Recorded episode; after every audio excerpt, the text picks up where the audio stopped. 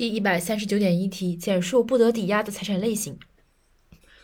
不得抵押财产类型就是两权两益一查封，两权土地所有权，以及宅基地、自留地、自留山等集体所有土地的使用权。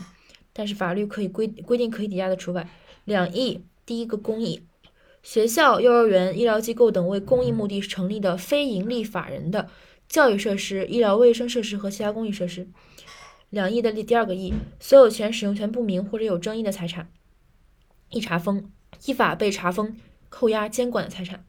一个兜底，法律、行政法规规定不得抵押的其他财产。总结一下，就是两权两亿查封。两权，第一个权，土地所有权；第二个权，宅基地、自留地、自留山等集体所有土地的使用权。但是法律另有规定的除外。